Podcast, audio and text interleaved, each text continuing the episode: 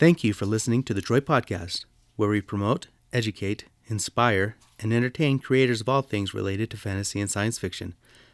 Hi, this is Carson with Troy, and I have with me Davis Ashura. Davis um, is a fantasy author that has two complete series out, and he's working on a third. Am I correct in saying that? That's right. Perfect. Um, Davis, go ahead and introduce yourself. Tell about your, your series that are complete and your upcoming book. Um, hi, I'm Davis Ashura. I've written The Castes and the OutCastes, which is an epic fantasy series. Um, and the world building that for that is based on my own culture. It's a lot of Indian influences, especially from my part of, of India, which is Andhra Pradesh. And then I wrote what started out as a uh, young adult fantasy series. Uh, and, and it starts out young adult intentionally because it was written for my teenage son. So the first book is young adult. It's called The Chronicles of William Wilde. And um, and then now I'm working on a third series called The Instrument of Omens. But all of the series actually take place in my uh, in one universe, and there's uh, two characters that sort of um, transfer from one series to the next. They're the they're the they're what ties uh, the three series together.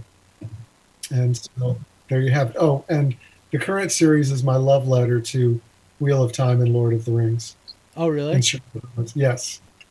Yeah, it was intentionally written that way. Let's let's talk about this for for a minute. Um, what were some of the books that, when you were younger, kind of got you into the fantasy or science fiction? So it would probably start with Greek mythology. Uh, read a bunch of Greek Greek mythology, but then in terms of actual fiction, it started with uh, The Hobbit and Lord of the Rings. That I read those when I was uh, 12 years old, and then um, I actually liked science fiction more when I was younger. And so there was a lot of Arthur C. Clarke. There was a book called Dol- Dolphin Island, which I probably read 30 times. Um, Isaac Asimov. But looking back on those on those books, the one that probably has stood the test of time for me, as much as Lord of the Rings, would be Riddlemaster of Hed by Patricia McKillip and Dragon Riders of Pern by Anne McCaffrey, uh, just because of the way they um, resonated with who I was at the time and and and the stories that I still want to tell. So those were the the books that were my formative influences. And then as I got older, it was, uh, you know, The Belgariad by uh, David Eddings, Thomas Covenant by Stephen Donaldson, Terry Brooks's Shannara series. I absolutely loved, loved those books. Um, and then, of course, Wheel of Time um, was sort of an explosion. Like, I didn't know you could do this, and uh, and so from the time I started reading Wheel of Time, I've always wanted to write something of that scale and something with that depth of history where it feels real, like the world you're reading about really exists and, and the author didn't create it. He just happened to find some manuscripts and uh, is transcribing events that happen in that place. It does transport you. Um, you know, before we started, we talked about David Farland, uh, and and one of the things that he says makes a great story is wonder. And right. the Wheel of Time really does transport you to to make you feel like you are in a different place to where that wonder is like what's going to be around the next bend. Yes especially the history the the depth of history just lends such a strong foundation uh, for the rest of the for the entire series. I i just think it's a it's a great series and um, i'm glad that it's going to become more popular again when the when the tv show comes out Oh yeah, yeah. I'm excited for that too because you know, a rising tide raises all ships, and so oh, yeah. the more people that watch that series and, and get hooked on that will create more fans for every fantasy author out there. Yeah, and and it's more of a, you know, compared to Game of Thrones, it definitely has, I think, more of a magic element as far as an integral part of the story, uh, compared to Game of Thrones which has a little bit more of a low fantasy element, even though you know they have dragons and things like that and the north. Just how well the magic is woven into Wheel of Time, I, I just think it's it's going to be really cool, and it's going to open up eyes, you know, for people to see uh, just how wonderful the fantasy genre really is. Oh, Those yeah. who don't really uh, read about it or read into it. So you have created a world of your own Um, how right. has um, the Wheel of Time influenced you on how to create that, or did it at all? It might not have. Yeah, it absolutely did. So, um, what I wanted to do with with Instrument of Omens, which is the current series, is I wanted to set it in a world where I have a long breadth uh, of history that I can draw on, with countries that have gone, countries that have crumbled, and new countries that have risen up. And they refer to wars and battles and, and historical figures, just like we would refer to Napoleon or Genghis Khan or Alexander the Great, you know, these conquerors, or or even just mythic figures from the past that, you know, just continue to have some sort of influence on on the present. And so that's what I started with is I wanted a, a historical background.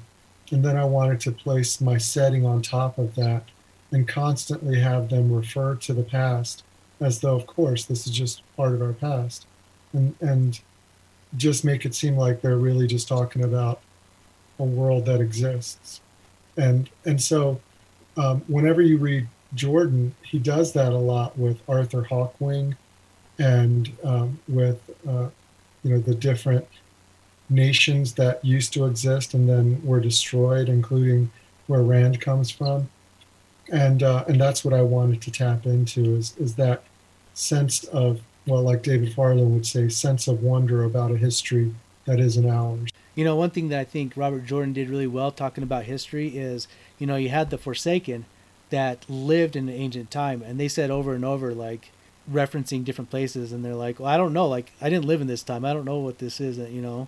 So it kind of drills home that, you know, this is a different world that even they remember. Yeah. And and that's going to be interesting because you know, you have the the Ringwraiths and Lord of the Rings, you have the Forsaken and Wheel of Time, and before I created Instrument of Omens, when I was writing William Wilde, that's actually where the genesis of of the world of Seminole, where Instrument of Omens takes place, where it began. Um, I mean, I'd always wanted to write this for years and years, and when I was writing William Wilde, that germ of a idea started taking root. And you know I have my Titans who are you know the ancient Ringwraiths and the Forsaken, and I can't wait to introduce them. Oh, nice. So I got a couple questions running through my mind. Uh, the first one, you know, you talked about how you wanted to build a history in the setting, and on top of that, is that where you start when you want to begin a project? Do you start with the setting and kind of the history and build from there, or do you start with the character, or you have a plot kind of in, uh, idea that you want to do? for the first two series, it was very much character uh, first, and so I, I created the characters, and then I built the world uh, around them because I knew what I wanted them to eventually do, and and so the world came after the characters. And with Instrument of Omens, I didn't have to worry about creating the characters so much because I wanted a really tight camera lens on two characters throughout the entire series, and I already know who they are um, they've existed in my other books. And so I know who they are, and I didn't have to worry about creating them. Now I had to create the secondary characters to support them in all the other races. But in some ways, that, that because I knew how I wanted the world to look and how I wanted politics to be. And so the characters sort of grew out of that. The secondary ones did, I mean. Okay. Perfect. And then um, the second question I had that that was related was you said that this um, idea had been germinating in your mind uh, for a while. How do you right. uh, determine like what ideas you want to pursue and what you want to set aside, or even like how do you determine, okay, this is a good idea that I want to pursue versus a bad idea? Time. Time. If you have enough time, you can write anything you want. I, you just don't have enough time. You have to make choices and sometimes the dumbest ideas though can turn out to be really cool. I mean, there's that there's that famous story uh, about Jim Butcher, and I'm not really clear whether it's real or not, but it's a really cool story. And that is, he had this bet with uh, with somebody that uh, you can't create a great story out of a dumb idea. And he said, "Well, I can create a great story out of two dumb ideas. So give it to me." And so he said, "A Lost Roman Legion and Pokemon." And from that, you had an entire series, you know, that that was born out of that. So sometimes the dumbest ideas don't necessarily turn out to be dumb stories. So I don't I I would love to have more time to write because I have a lot of dumb ideas rattling around in my head. What Davis just referred to, if those people that want to look into this, is the Codex Alera by um, yep. Jim Butcher. That is, that is such a great series. The first book, I wasn't loving it, but man, I was so glad I kept I kept on with the second uh, second book onward. Yeah, it's a, it's a great book. Um, let's let's talk about you and some of your writing habits. So you have a full time job. Are you correct on that? Correct. And you're a doctor, yep. I saw. Yes, yeah. So I'm a I'm a full time physician. I own my own practice, and uh, I'm an endocrinologist. So that's really two jobs because you're practicing medicine, then you got to run a small business too, and then I write on the side.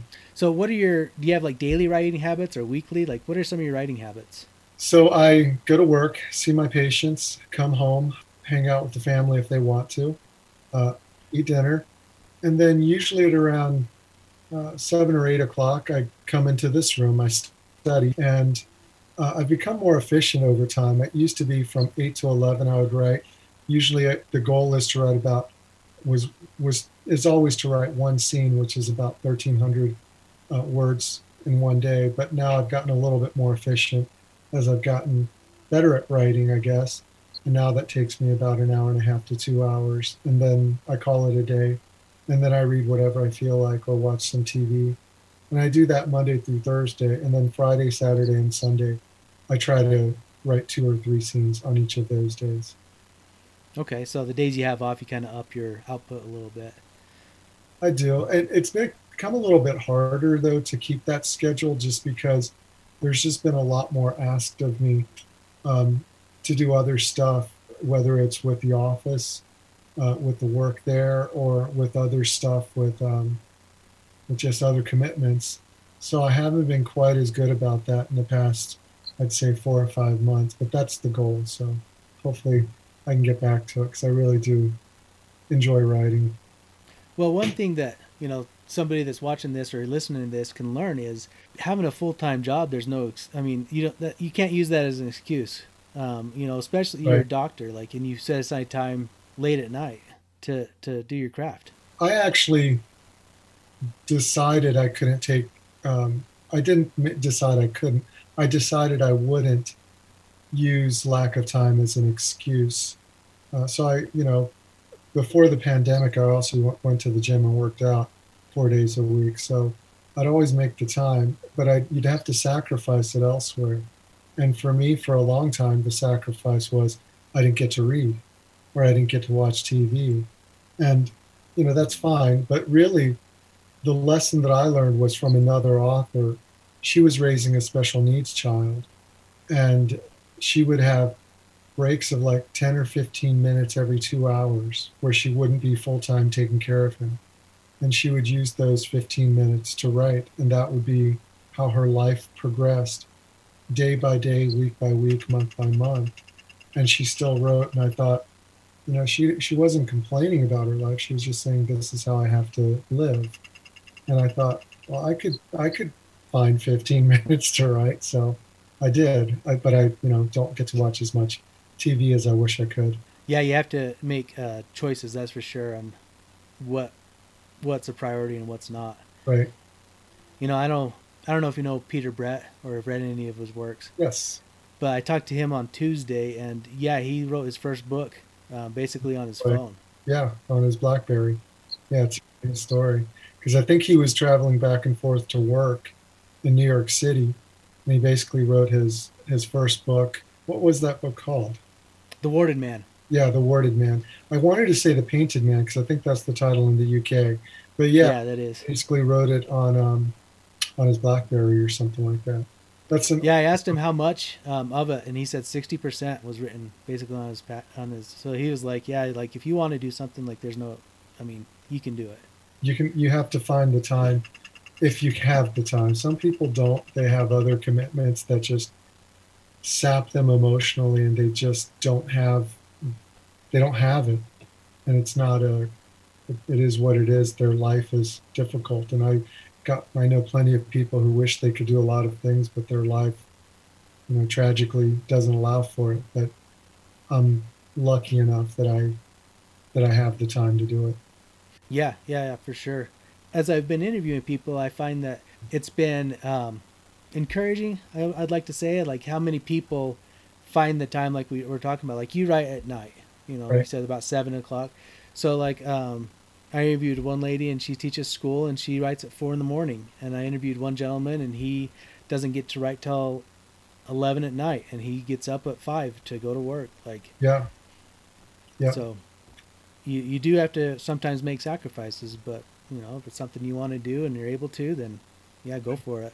Yeah, and and you have to love it, and and I love, I love getting to write, and I love creating things. I've wanted to write these kind of worlds since I was 15 years old, but you know, things get in the way, like college, med school, residency, fellowship, children, raising them, and so it wasn't until um, I think it was in 2014 that my first book came out, um, A Warrior's Path. And so, you know, I was already in my 40s by then, but that was when I could actually sit down and write. So I know a lot of people are a lot younger than I am who are writing and, and are successful at it. And they're so blessed to, to have that uh, creative outlet and the ability to do what they did or do what they're doing at, at such a younger age than I did. Yeah, yeah, yeah. So you, as we said, your full time job, father, mm-hmm. you know, and you're a writer. How did do you have any tips for for finding balance and, and being able to juggle all the things that you want to do? Marry well. That's the advice I can give anyone: is marry well, and uh, and you'll be all right. So, I I always that's kind of facetious, but it's really the truth. You know, it's if you want to stay single, then you don't have any commitments. It's all on you. You can, your time is yours. You can do whatever you want with it as long as you have the health to do what you want to do. But when you get married, there's somebody else in the picture. When you have kids, there's children. And if you and your partner, your spouse, aren't on the same page, and and you know the kids take the time, then that's what it is, and you have to make them the priority, hopefully but it helps when you have an awesome spouse to help also take some of that burden. And so I was lucky in that regard too. Good. Or I am lucky in that regard. yeah, yeah uh, we'll we'll edit that out so she doesn't see it. well, we already had our anniversary, our 22nd anniversary dinner yesterday, so we're good. Oh, okay. Congratulations on the 22nd. That's awesome. So it doesn't sound like you have time for many hobbies. Um, if if you do, what what kind of are they, and do they influence your writing? Oh, uh, if if I had more time, there's no question I'd be building furniture. That would be. Oh, really? Uh, yeah. So, I act. That was this was actually the choice I made. Um, I've built. Um, actually, you can see it right there. That filing cabinet. I built that.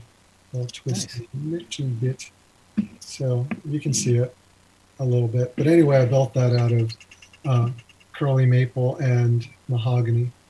And so um, I built a king size bed, a coffee table, and a desk and a hutch and this um, filing cabinet. And that was actually, I love building furniture. But I had to make a choice like write build furniture, choose one hobby. And I don't want it, I loved writing more than building furniture, but that's what I would be doing.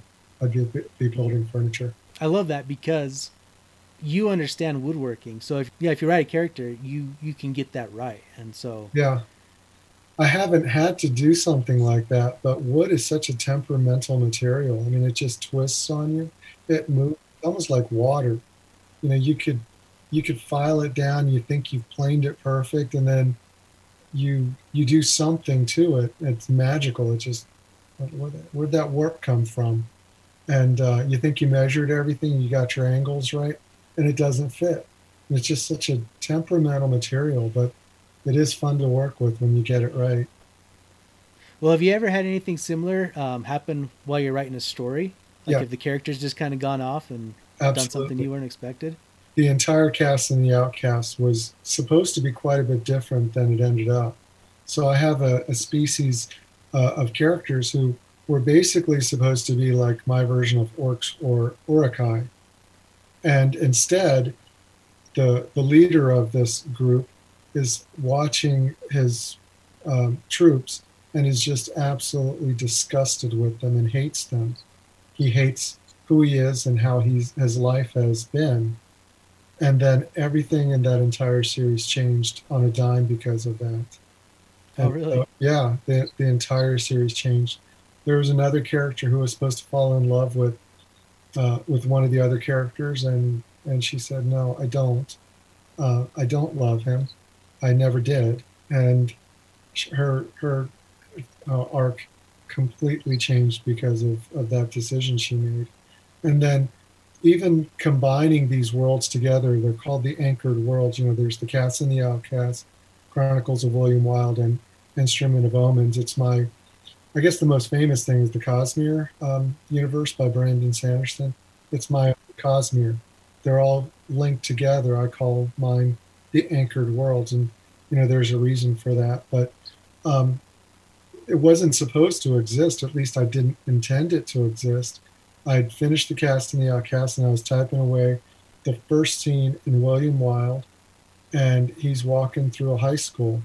Yeah, right. It, there's there's these two mythical worlds that don't exist, and I'm talking about high school. Yes, it's 1980s United States, Cincinnati, Ohio. That's the initial setting for William Wilde. So somehow I bring it together. But he's walking through a high school, and he sees a woman, a, a freshman. She looks lost, and she introduces herself. And a character from the cast and the outcast just barged into my head and said, That's me. All right. And so I typed her name in and just said, I wonder where this is going. And I just followed it. Interesting. That's fantastic. Let's go back to your writing habits a little bit. Do you outline what your story is going to be, uh, or do you just have kind of guideposts, or do you just let it fly. Both. I I want to have guideposts and I want to outline and I, I always know how it ends. But you know, you're traveling along, you get to your guideposts, but then you might see some bright, shiny little object and you squirrel away and look at it, and then suddenly your guideposts are gone. And then you got to create new ones. And that sometimes happens, like what I just described. Uh, but in general, I like the, the book I'm working on, I did um, I outlined the first 25 chapters and I'm typing away at it. And so far, I'm following my outline, but I can already feel it moving and it's shifting away. And the chapters to come are going to have to be different, which is why I didn't outline the whole book. I only outlined the first probably, you know, half of it because I know it's going to move on. It's kind of like wood. You said you kind of have the ending. Has that ever changed, or is it you've been able to get to where you want to go each time. No, the endings have been pretty solid each time, and so uh, I've been happy But I mean, William Wilde, uh, the ending of it was was an open note uh, because it's it's complete as a story, but as a world and as the characters, they still have more uh, to live. And I just I haven't gotten to that yet. I wanted to let that percolate a bit before I got to it but the ending was how I intended it to be. But there's a little bit of a difference because some of the characters that weren't supposed to be there, that I didn't intend to be there, showed up. That's fascinating. You said sometimes, you know, a bright, shiny object goes, um, is there and you go off towards it. Have you ever had the experience of going towards that and finding out like it just doesn't work, so you have to backtrack?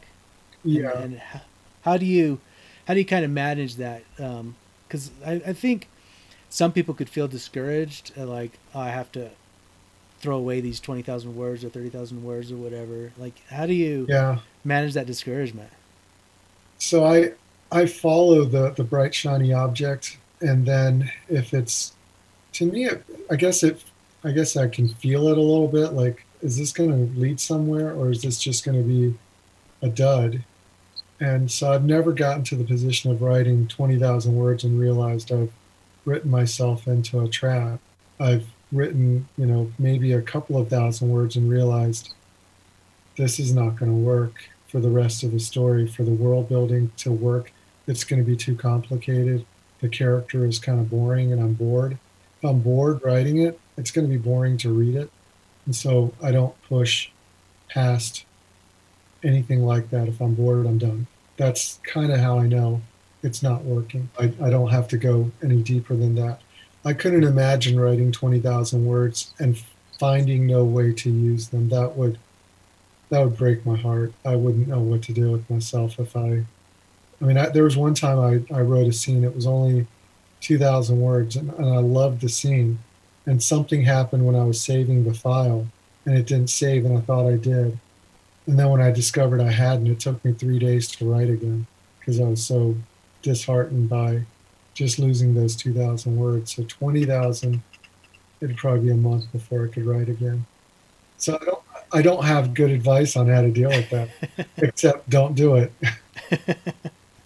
well, I, I, was talking to an author um, on Tuesday, and he said that when he wrote his book, uh, the first the first novel in his book, he gave it to some agents and stuff, and they just tore it down. So he had to get rid of basically sixty percent of it.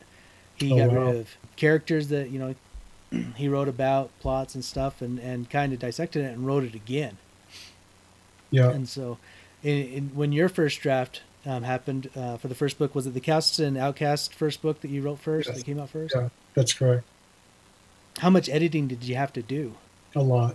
I mean, I, I probably do six or seven drafts before I'm comfortable. And even now, I, I've never read, reread The Cast and the Outcast since um, publication. And when I have, I just kind of wince like, gosh, I, would like to go back and redo some of that because I think I, I could make it better. And I think all authors feel that way. I remember Patricia McKillip making the same complaint about Riddlemaster of Hed, except she put it as I read it as I would a foreign story, and it's myself from 25 years ago. And she she wrote one of the great books of all time in the fantasy genre, and and she feels that way. So that's the one breath that lets me know, okay, I didn't completely screw that up. It's about six or seven edits, and then I have uh, at least one editor look at it and tell me where they think it, that works and doesn't work, and then um, and then I change the things that they suggest if I feel it fits the story. Was it a challenge to find a good editor? Yeah, it it uh, it was hard to find one that fit with uh, with what I'm trying to do, and and I think I've got a, a good editor. I've I've gone around to a couple of different editors. I know my favorite editor is my sister because she's she's excellent at picking up characters who are behaving poorly in terms of how they've behaved previously in the book or just not behaving not even rationally but just they're just not reacting in an appropriate fashion so uh, she always reads my books and then I, I think I've I found a, a good editor and a good uh, and a good editor to catch the grammar mistakes.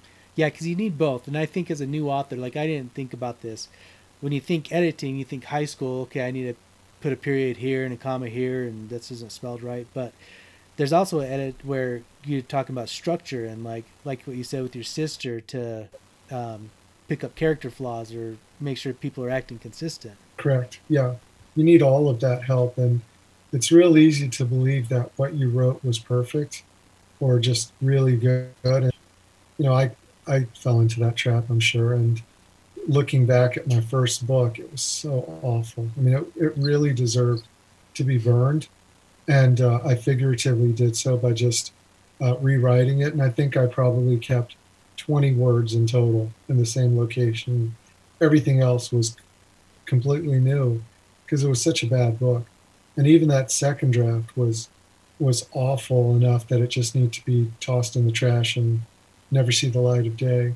It took me about six books, I think, six tries or four tries on that book and not making it work, and then two or three other books that didn't work before I finally got my feet under me and I was writing. When you were writing and trying to, to break through and, and get your first book out, did you have any resources that you looked up, like any story or any books that, that helped you out, or did you just try and fail? and I, I had no idea what I was doing. I mean, I I had cover art that I hired a friend to do, and I still love it, but it, it's not going to sell a book. Mean, it's beautiful art, but it's not beautiful cover art. I didn't know anything about marketing. I had no idea what I was doing. I, you know, asked a few people to read it. They read it, reviewed it on Goodreads, and that was really about about it uh, as far as what I did. I I wrote the book, had it edited, had someone edit it, and then I released it. Uh, you know, after I put it together, and I released it on on a couple different places, had a paper uh, paperback print on demand, and that was it. And this was in 20 late 2013, early 20 it was 2014. And um, I remember when the book sold 100 copies, I went out and celebrated with my family because I I didn't think anybody would read the book, but here 100 people had bought it, so it was just really exciting. But um, never was just luck. Now, with everything I'm releasing since that time, I'm much more structured about the marketing because you have two choices. It almost is binary about what you do with your book. Either you love your writing and you love your book, and that's enough. That's good enough. And you don't have to worry about anything else. That's a completely proper attitude to have.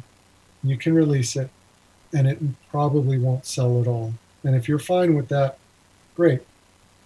But if you actually want to make a living as a writer and get paid to do it, then there's a second business that you have to learn. So you're learning the craft of writing, that's a joy. But then you got to learn the craft of publishing and marketing, which is a chore. And marketing is where you have to build ads and and build some sort of enthusiasm on people that why would somebody pick up your book out of the millions that are available. And that's not something I enjoy, uh, but it is something that I do. Um, that's just because I want people to buy my books. Yeah, and and like you said, the that that first group that you talked about that just wants to publish and and you know that's it. Like, kudos to them. Hats off. Yeah, if I was independently wealthy and had no reason to worry about any money at all, and I'm just writing for fun and building furniture for fun. And just there's no no worries from that regard. I'd probably do the same yeah. thing. But for those of you who want to be an author and make a living at it you have to realize that you're in charge of everything. It's, well, if you're if you're indie published. Well even if you're traditionally published you know they they don't necessarily give you as much help with the marketing as um, as they used to and a lot of that is still on the author to build fan enthusiasm and bring book awareness to, to different people. That's still expected, especially if you're a mid-list or a new author with the traditional publishing house. That work is still required. And, um, and so if you think you're not going to have to do it, well, I don't think that that's likely. I think you're still going to have to do it. The problem is, is that the tools that you have might be a little bit more limited in, in how you go about that because, um, you know, I purchase my own ads on Facebook and Amazon. I don't know how a traditional author would be able to do that. And that, that has really helped significantly with bringing the word out and putting out the signal uh, for my books. And without those things, I'm not sure how I would do that. And you have a little bit more to do. I mean, you have to fit, have to come up with a cover that would look good on Amazon to stand out and to sell, whereas a traditional author. I've heard that sometimes they don't have any say at all of what they look like. You know, the the publisher just picks yeah. it. You know, and you have to do the editing. Yeah, I've noticed that a lot of traditional books these days are just using stock art that they do photo manipulation, and I, I'm not a huge fan of that. I, I think it's. I mean, I know how much that costs to do decent photo manipulation using stock art. It's it's not that expensive. I don't think it looks that great either. So yeah, as an independent publisher, you know there is a, a business side, and you have to have do all aspects of it. And you you have Audible books too, don't you? That's right. So you have to pick a narrator to to do that. Yeah, that was a lucky happenstance. I was um, trying to fit. So for the my first two books, A Warrior's Path and A Warrior's Knowledge from Castes and the OutCastes, they were both out in ebook, and it was finally at, at, at when the second book came out that I was told your covers probably are holding you back. You need different covers. I loved the covers that I had, but they just weren't like they weren't good enough for the market. So I got new covers. And then another author friend said, You ever think of doing an audiobook? Because uh, if you do, you got to find the right narrator. And, and long story short, he convinced me to to put an audiobook out. And so in looking at it, I wanted a young voice that was popular. And so I emailed Nick Podehl, I cold emailed him, and I asked him, "Would could you narrate my book?" and Nick said, "Sure." And so Nick Podehl is my narrator. He's been the narrator of all of my books. You know, I've found it interesting how generous people are, like you. You know, this is a cold email that I emailed you. You could have easily deleted it. And yet you said yes and you agreed. And many others have as well. And I've yeah. been surprised at how generous people have been. That's been how I've felt about the public, the writing community that I'm a part of. I mean, I, I know some traditional authors, but it's almost like its own little ecosystem. Um, but I know a lot of indie authors, and we share lots of information about cover artists, contracts, uh, advertising, and it's just you can't help but be generous when you're surrounded by generous people. I love people right. that I that I know; they're wonderful. Well, and I I do think there is a, a reciprocity with it you know, call it karma, call it whatever you will. Like, yeah. I think the more the generous you are, the more it comes back to you. Right. Absolutely. Especially with the small. Well, I mean, there's there's tons of authors out there, but it, it feels small, and everybody yeah. that I've talked to helps people out. In fact, like sometimes when I get off interviews and you know we have a little conversation afterwards, they're like, "Oh, you need to contact this person, this person, this person." I'll let them know that you're con- they're contacted you so that you can set up more interviews, and it's just been amazing yeah, it's it's uh, it is a it is wonderful to be a part of this community. You said your books are inspired by the Indian culture and the Asian culture. Is that correct? Yes. How much is inspired of it?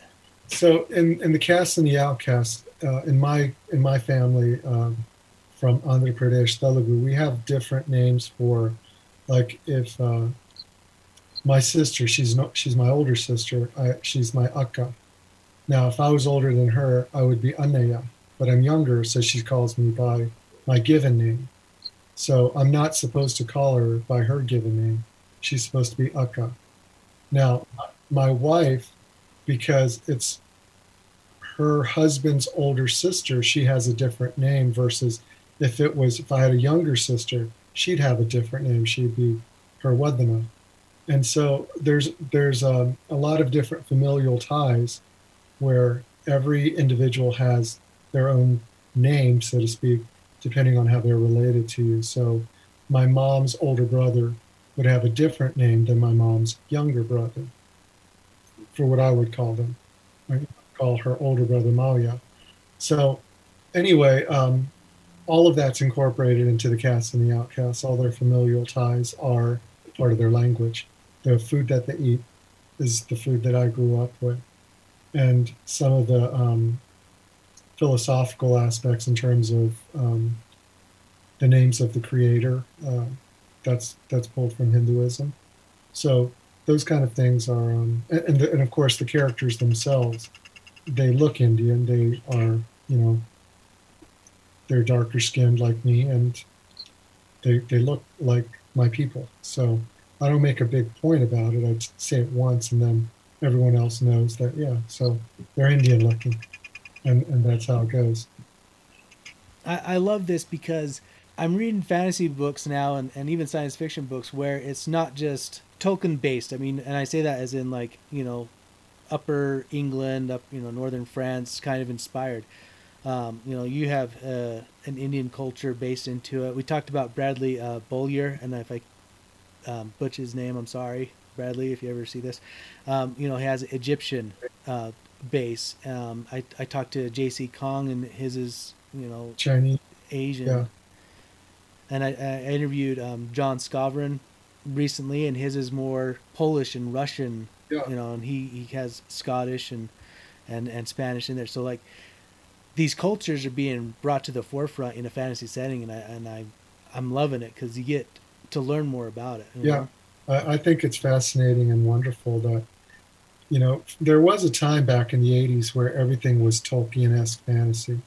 It started with uh, Sword of Shannara, and then, you know, there's always been an undercurrent of non Tolkien esque fantasy, but the popular stuff is very much Tolkien esque with high elves and dwarves and that sort of thing. Um, and then, like I said, it, I don't really consider Wheel of Time in that same in that same um, in that same way to be Tolkien-esque. It it feels different to me. It felt fresh. Yeah. And um, and then of course George R. R. Martin, although his was War in the Roses, it definitely didn't feel like something Tolkien would have written. In some ways, I think we're kind of moving back towards some of that high fantasy in some areas, but we're just not making it with European settings and European based cultures. And I think that's fantastic. So your second book comes out March 25th. Is Yep, that correct? that's right. Uh, this next series, it's a special day. So the first the first book in the series came out July 20th because that's the anniversary of the moon landing. March 25th is supposedly the day when the Ring of Power was tossed into Mount Doom. So there you yeah. At least that's what Tolkien scholars have deduced by figuring out, you know, timelines and blah blah blah. March 25th, I have no idea if they're right or not, but I'm going with it. So so go out and buy that book if you haven't. This this interview won't be out before then, but if you have a chance to pick it up, go go ahead. And and Davis, go ahead and tell us where they can contact you, website, social Sure. media. So and stuff like um, my website is uh, www.davisashura.com. You, there's a link in there to contact me. Uh, I usually, I almost always answer everything when I get a message from Facebook. Uh, just look me up there, Davis Ashura, and uh, and and you can email me. Well, you can find that on my website. Uh, and those are probably the best ways. Look for me on Facebook or look for me on my website. And book two, Memories of Prophecies, is coming out on March 25th. First in the series was A Testament of Steel. and get all of them because all the books or all the Yeah, series are connected. And these are big so- books. The second book is, I think, 700 pages long. First book was around 562, 600, something like that. So you'll have plenty of time to read. I was going to say it's not so much you'd have plenty of time to read. You just have you would have plenty to read. plenty to sink your teeth into. Um, I know this pandemic um, has put a hiccup in things, but um, if things get sorted out, are you planning on going anywhere or any conventions or signings or anything like that? Oh gosh, yeah. So um, Dragon Con is Christmas uh, down in Atlanta, Georgia, over Labor Day. If you ever have a chance, I mean, I've, I've never really explored much of Dragon Con other than the literature track, you know, because that's the kind of fantasy I like. I I don't dress up and I don't play a lot of games. Um, and trying to get into some of the movie and TV showing stuff, golly, the lines are just way down the block, and I'm I don't have enough time to stand in line that long but just the literature track alone, going to the vendors and seeing all that stuff, and being with my friends while we're doing it. Um, we cover probably 10 or 12 miles a day walking around Dragon Con. And we get there at around 9 o'clock. We leave at 11. And it's, it's just one of the best things ever. So, yeah, if the pandemic is safe enough that Dragon Con can be held, that's where I'm going uh, over Labor Day. Perfect. So if you guys see him there, say hi. Absolutely. I'll I'll be the the one with two other nerd friend authors, Bryce O'Connor and Dirk Ashton. Well, uh, Davis, I appreciate you getting on and talking with me today. Absolutely. It was great. Ha- it was great to have to to be on here. Well, thank you. Like I said, you could have easily deleted that email, so I appreciate it. Well, you're more than welcome, and thank you for having me. Thank you for listening to the Troy Podcast. Please subscribe, like, and share with your friends.